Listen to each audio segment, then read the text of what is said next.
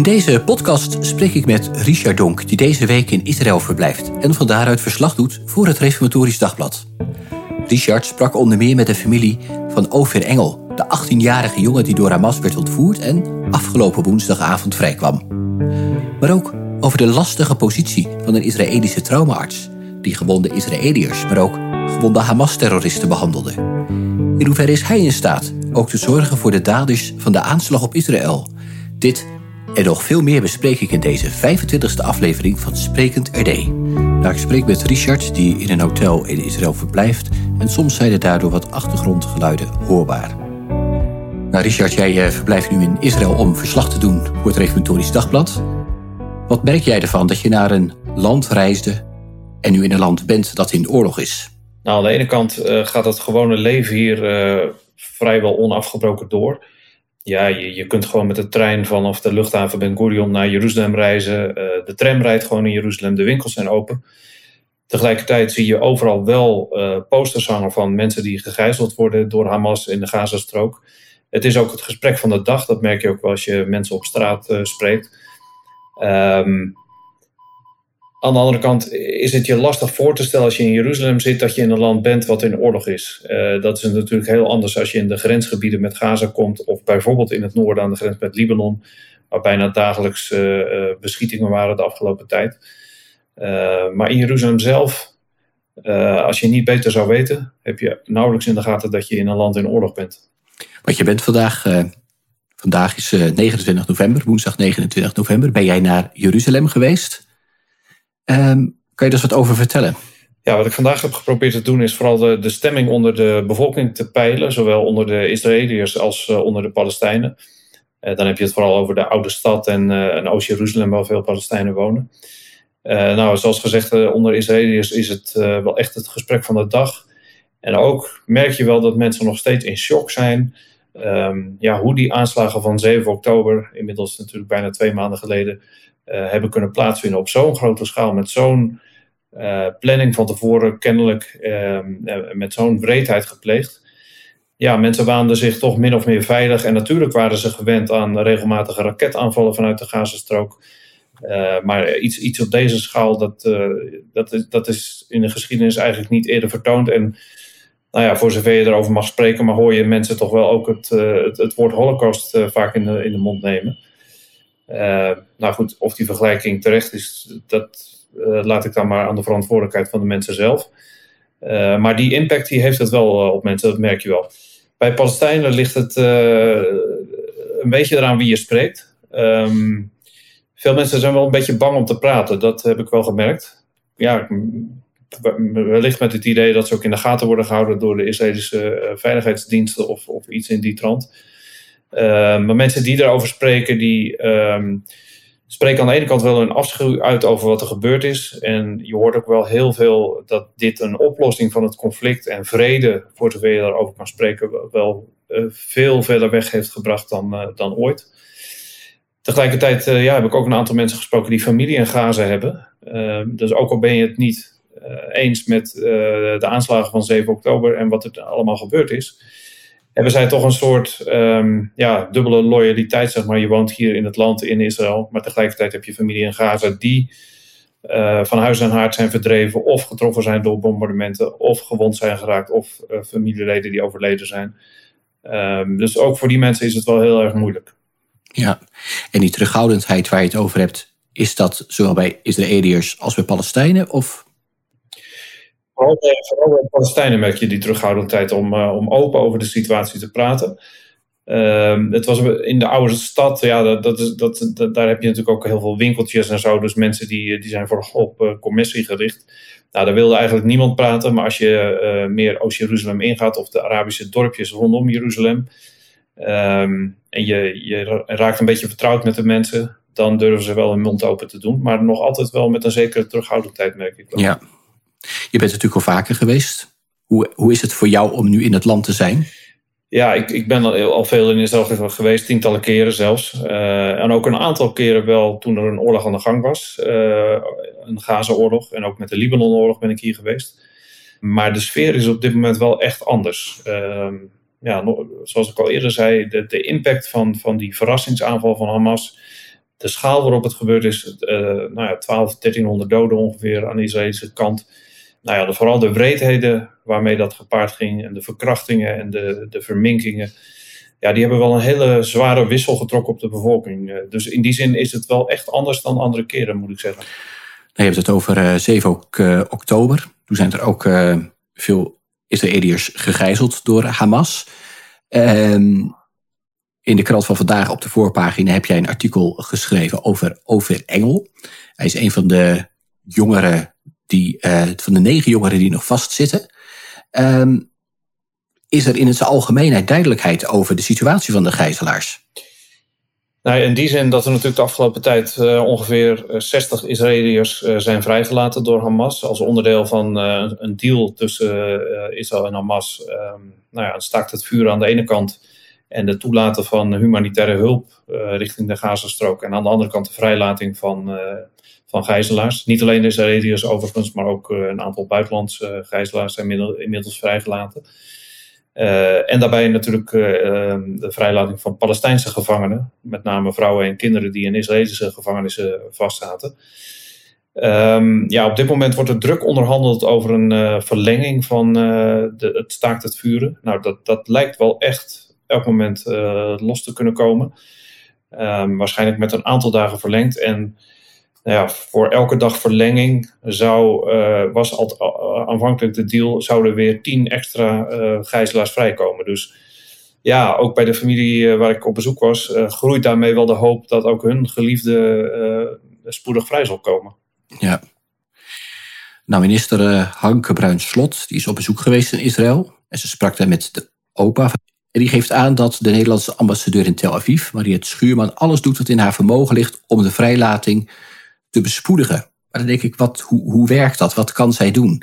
Wie heeft er invloed op, op die vrijlating?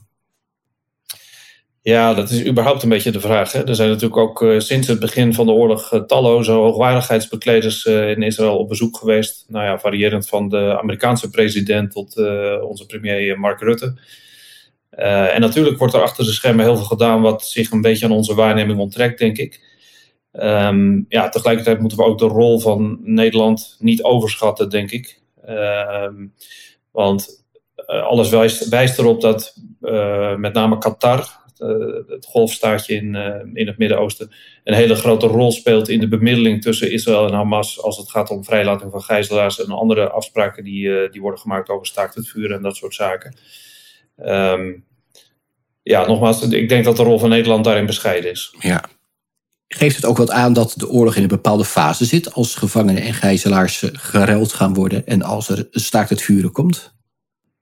Ja, dat zou je aan de ene kant denken. Aan de andere kant heeft premier Netanyahu uh, deze woensdag nog benadrukt dat zodra het staakt het vuren voorbij is, nou ja, en wanneer dat zal gebeuren, dat is maar even de vraag als er nog een verlenging komt. Maar dat daarna de oorlog weer uh, in volle hevigheid zal losbarsten. En ja, dat Israël vasthoudt aan zijn doelstelling om Hamas uh, militair en bestuurlijk te vernietigen. En ervoor te zorgen dat Hamas niet langer in de Gazastrook aan de macht zal zijn.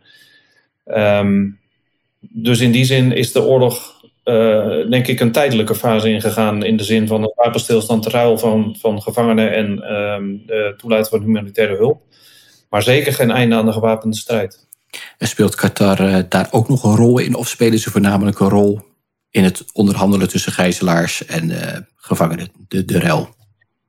Ja, de laatste berichten zijn dat Qatar zelfs ook een optie uh, uh, op de onderhandelingstafel heeft gelegd om een totaal einde aan de oorlog te maken. in ruil voor vrijlating van alle gijzelaars. Ehm, maar ik kan me nauwelijks voorstellen dat Israël daarmee zal instemmen, want daarmee zal de doelstelling om Hamas militair te vernietigen en um, het, een einde te maken aan het Hamas-bewind in de Gazastrook niet gehaald worden. Dus uh, ik, ik heb die optie vandaag in, uh, in veel Israëlische media langs zien komen. Maar nogmaals, ik denk niet dat dat heel realistisch is. Nee. Dan wil ik even een beetje terug naar de opa van Overengel, Juga. Je bent bij hem op bezoek geweest en hij wees naar de omliggende Arabische dorpen. En hij zei dat ook de buren een aanslag zouden kunnen plegen. Maar tegelijk maken die Arabische families eten klaar voor de getroffen Joodse gezinnen. Dus enerzijds lijken ze vredig te kunnen samenleven, zitten dan toch daaronder een onderling wantrouwen. Ja, ik denk dat dat wantrouwen wel enorm is toegenomen na de aanslagen van uh, eh, 7 oktober. Ehm, ik heb ook mensen gesproken die nou ja, in het recente verleden een warm voorstander waren van onderhandelingen, van uh, een, een, groot pleitbezorger van vredesbesprekingen en, en, en, en ook echt met wel een, ja, voor zover je dat kunt zeggen, een realistische hoop op vrede. Ja, die nu echt uh, nou ja, bijna in de extremistische hoek terecht zijn gekomen. En uh, nou, ze roepen nog net geen dood aan de Arabieren, maar daar komt het min of meer wel op neer. En zeker dood aan Hamas. Mm dat, dat hoor ik wel echt om me heen. Maar ook heel veel inderdaad onzekerheid, wantrouwen. Um, ik was uh, dinsdag in het Sharet Tzedek ziekenhuis in Jeruzalem en daar sprak ik ook iemand die zei: Ja, ik, ik pas er wel voor op om samen met een Arabier in de lift te gaan staan als ik alleen ben. Nou, dat soort geluiden hoor je. Um, maar tegelijkertijd ook, zoals je net zei, hè, dat, dat, dat Arabische families eten klaarmaken voor getroffen Israëlische families. Um, ja, er zitten nog altijd uh, Israëlische Arabieren op hoge posities in het leger. En ook daarin gaat, gaat de samenleving en, en het, uh, ja, het, het, het, samen maatschappij vormen wel gewoon door. Mhm. Maar ik heb wel de indruk dat het wantrouwen aan beide kanten enorm is toegenomen. Dat, dat is zeker waar. Ja. En zie je ook dat het onderling in Israël zelf, dat er daar tussen de groepen, tussen de Israëliërs ook dat, die, dat er verwijdering ontstaat over hoe Israël de dingen aanpakt? Of is daar niet echt vermerkbaar? Staan ze nog allemaal achter, als een man achter de aanpak van, van, van het Israëlische leger? Ja, op zich wel. En dat zie je natuurlijk vaak in de oorlogstijd, hè, dat het uh, ja, oorlog verenigt een uh, bevolking doorgaans. Ja, je moet, je, je moet wel rekenen dat uh, ja, voor 7 oktober was het land natuurlijk enorm verdeeld. Met name ook over de, de koers die deze regering vaart. En vooral ook over de voorgenomen juridische hervormingen. Uh, nou, die, die tegenstanders zien als een bedreiging van de rechtsstaat en van de democratie.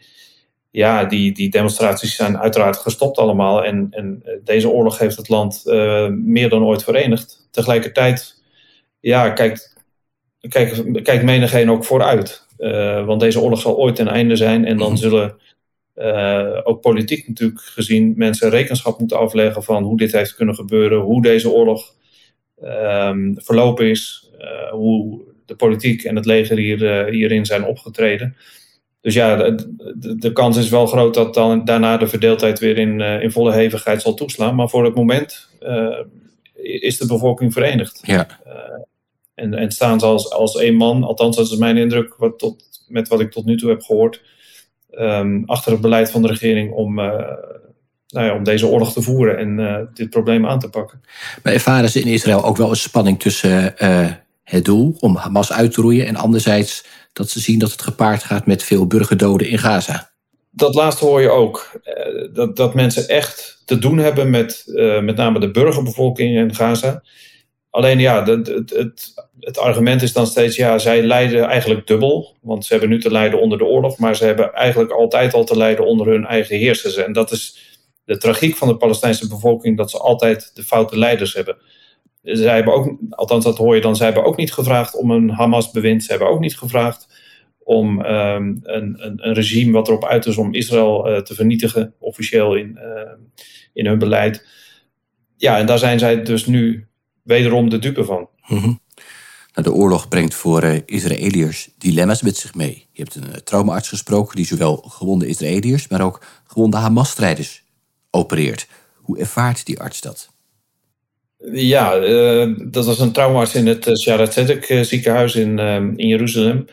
Die inderdaad echt voor het dilemma stond. Een, een, een nou ja, heel letterlijk een slachtoffer en een terrorist die naast elkaar op de traumaafdeling lagen.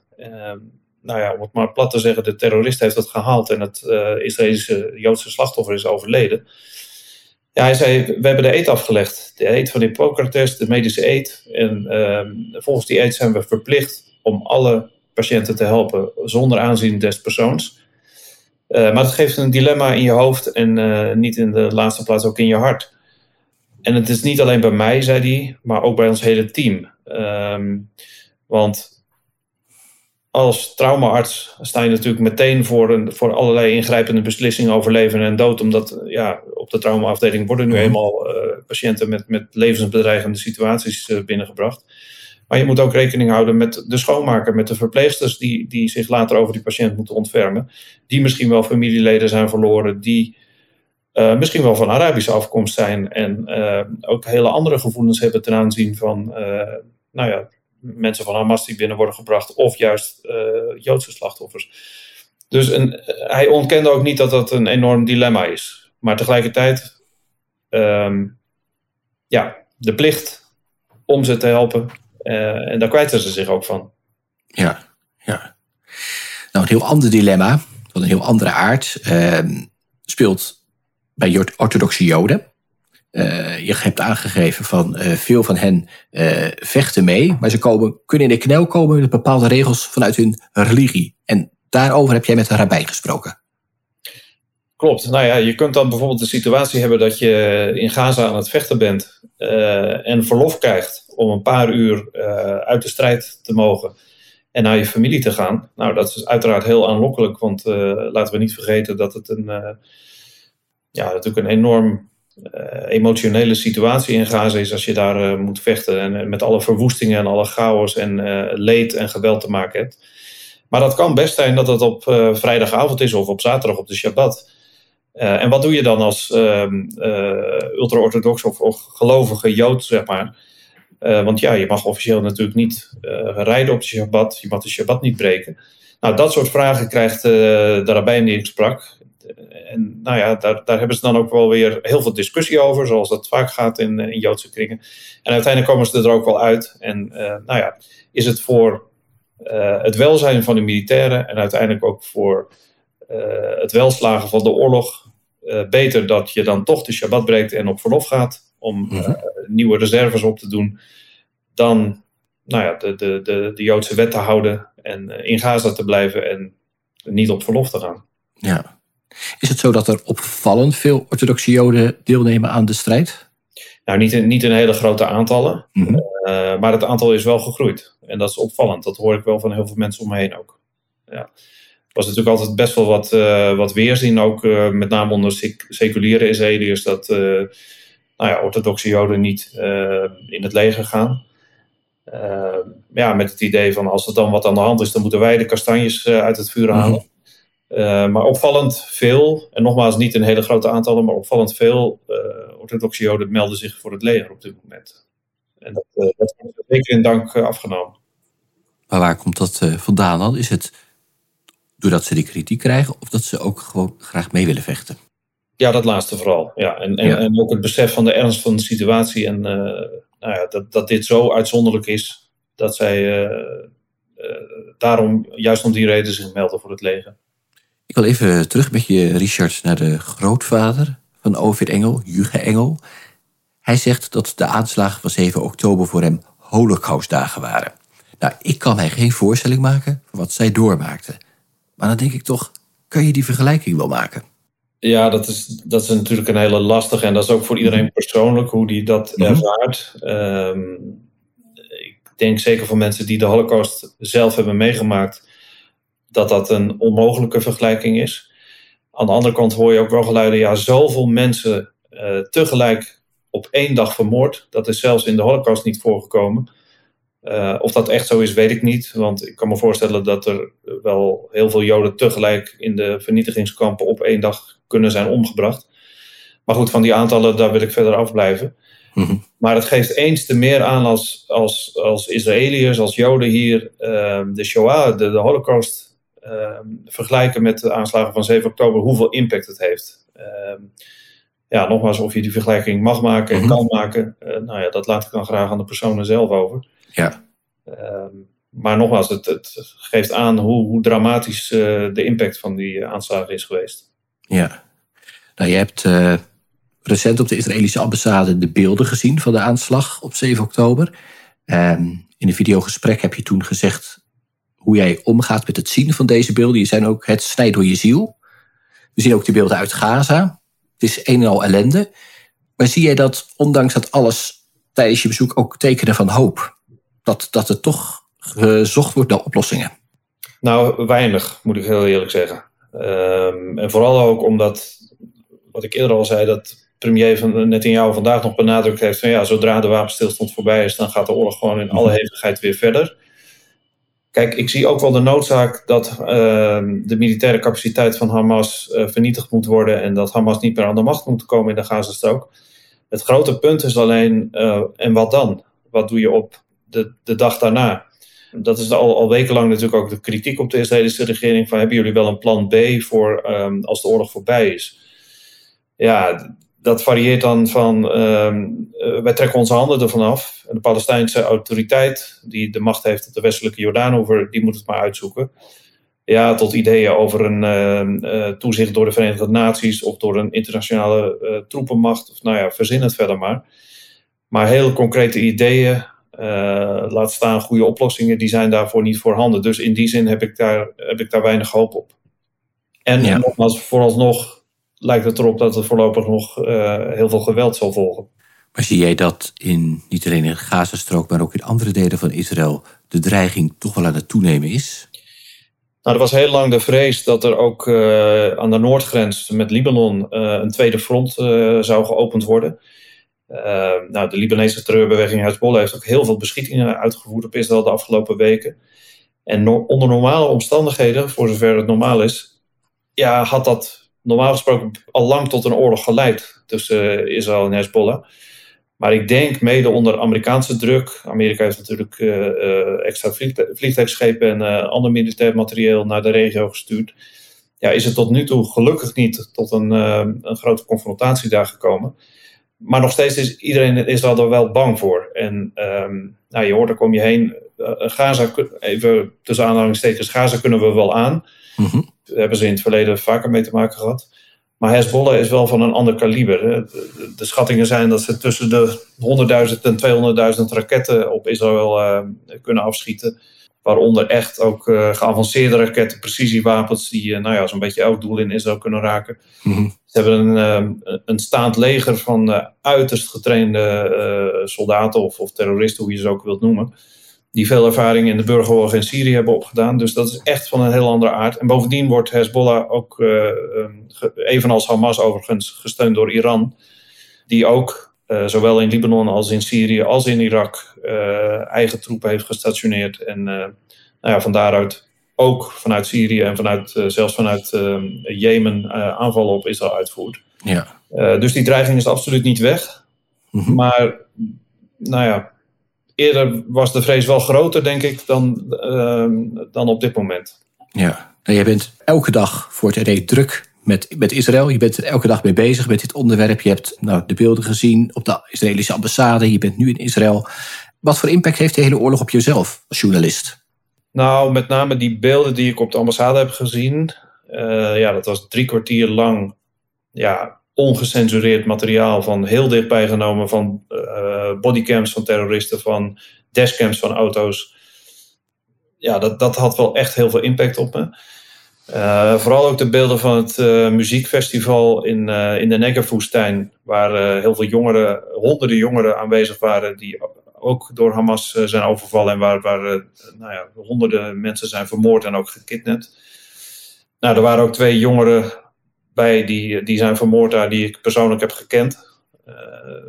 Kinderen in de kibbutz waar ik ooit heb gewerkt als uh, student, die ik op schoot heb gehad. Dus dan komt het in één keer wel heel dichtbij.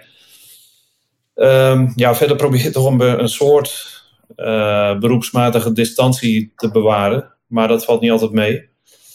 Ik heb vanmiddag een interview gehad met um, schoonmoeder van Ophir Engel, de, de Nederlandse jongen die in de Gaza is ontvoerd. Um, nou, haar man is ontvoerd en haar aanstaande schoonzoon dus. Uh, zij heeft het overleefd samen met haar drie dochters. Werden wel apart gehouden door Hamas en zijn uiteindelijk niet meegenomen en ook niet gedood, uiteraard. Um, ja, na dat interview kwam alles wel even in volle hevigheid uh, op me af. En ik moet je heel eerlijk bekennen dat ik wel een traantje gelaten heb toen. Uh, mm -hmm. ja. En wat doe je dan? huilen is het reinigen van de ziel. Mm Ooit van iemand gehoord en dat is echt waar. Donderdag 30 november werd bekend dat Ophir Engel is vrijgelaten. Ik spreek Richard die dag opnieuw. Die in de nacht van woensdag op donderdag gebeld werd door de opa van Ophir om het blijde nieuws met Richard te delen. Ja, en ik, ik wist het eigenlijk gistermorgen al, want uh, de opa belde mij uh, toen ik op punt stond om uit mijn hotel in Jeruzalem uh, te vertrekken dat de familie bericht gekregen had dat uh, um, O4 Engel op de lijst stond van vrij te laten gijzelaars. Alleen dat mocht absoluut nog niet naar buiten gebracht worden. Dus dat was heel merkwaardig. Je bent journalist, je krijgt een nieuwstip, nou ja, die natuurlijk ook vooral in Nederland op de voet wordt gevolgd, omdat het een mm jongen is met de Nederlandse nationaliteit. En je kunt eigenlijk niks, behalve dan afspreken of ik mm, opnieuw met de opa mocht bellen zodra het nieuws echt officieel was. Um, dat duurde best nog wel heel lang, want eerder werden de meeste gijzelaars zo'n beetje rond het eind van de middag vrijgelaten. Maar dit gebeurde pas in de loop van de avond. Er waren nog wat uh, strubbelingen met Hamas over wat logistieke details en zo, vandaar dat het allemaal wat langer duurde. En um, midden in de nacht, om een uur of half één, belde de opa van O4, uh, Jocha Engel, mij op.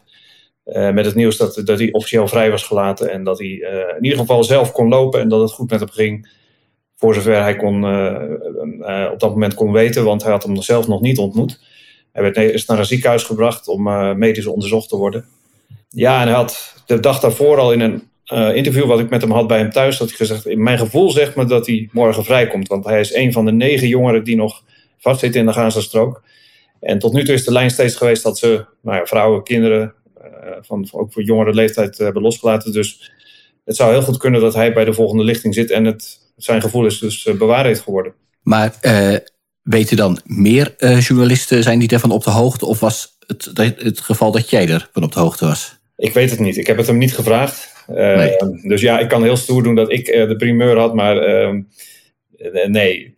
Je zag ook meteen, zodra het nieuws naar buiten kwam, dat ook alle Nederlandse media uitbrachten. Ehm, ja, no nogmaals logisch, want het is een jongen met de Nederlandse nationaliteit, dus iedereen zat daar wel bovenop. Um, maar ik vond het wel heel attent van hem dat hij mij belde en ook mm -hmm. midden in de nacht nog de moeite nam om, om zijn eerste reactie. het was heel kort hoor, ik heb een paar minuutjes gesproken. Ja. Um, om zijn eerste reactie te geven op het nieuws ja. de vrijlating. En wat was zijn eerste reactie? Ja, fantastisch nieuws. Ja. ja. het zelf. Uh, hij had de dag ervoor ook nog tegen me gezegd: ja, je, je kunt ook niet anders doen dan hopen. Want hoop houdt ons op de been. En als we de hoop verliezen, dan is alles verloren. Maar ja, inmiddels uh, had die jongen natuurlijk meer dan 50 dagen vastgezeten. Dus 50 dagen martelende onzekerheid. Uh, je weet niet of hij nog leeft of of hij in goede gezondheid is. Nou, laat staan ook zijn, zijn eh, psychische en mentale toestand.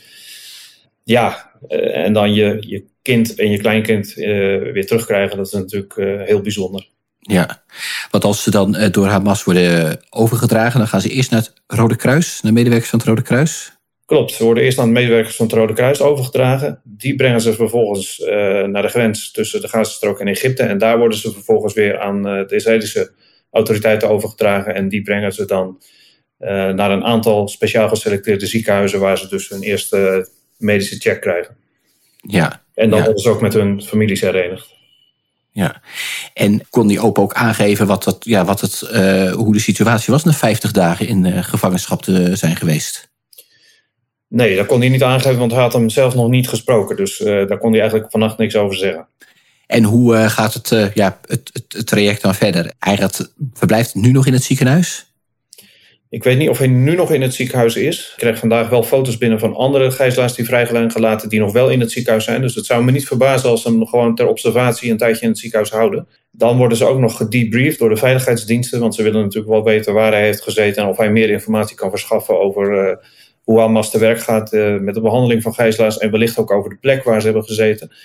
Um, dus ja, voor hij goed en wel uh, weer in zijn normale thuissituatie uh, is, dat kan best nog wel even duren.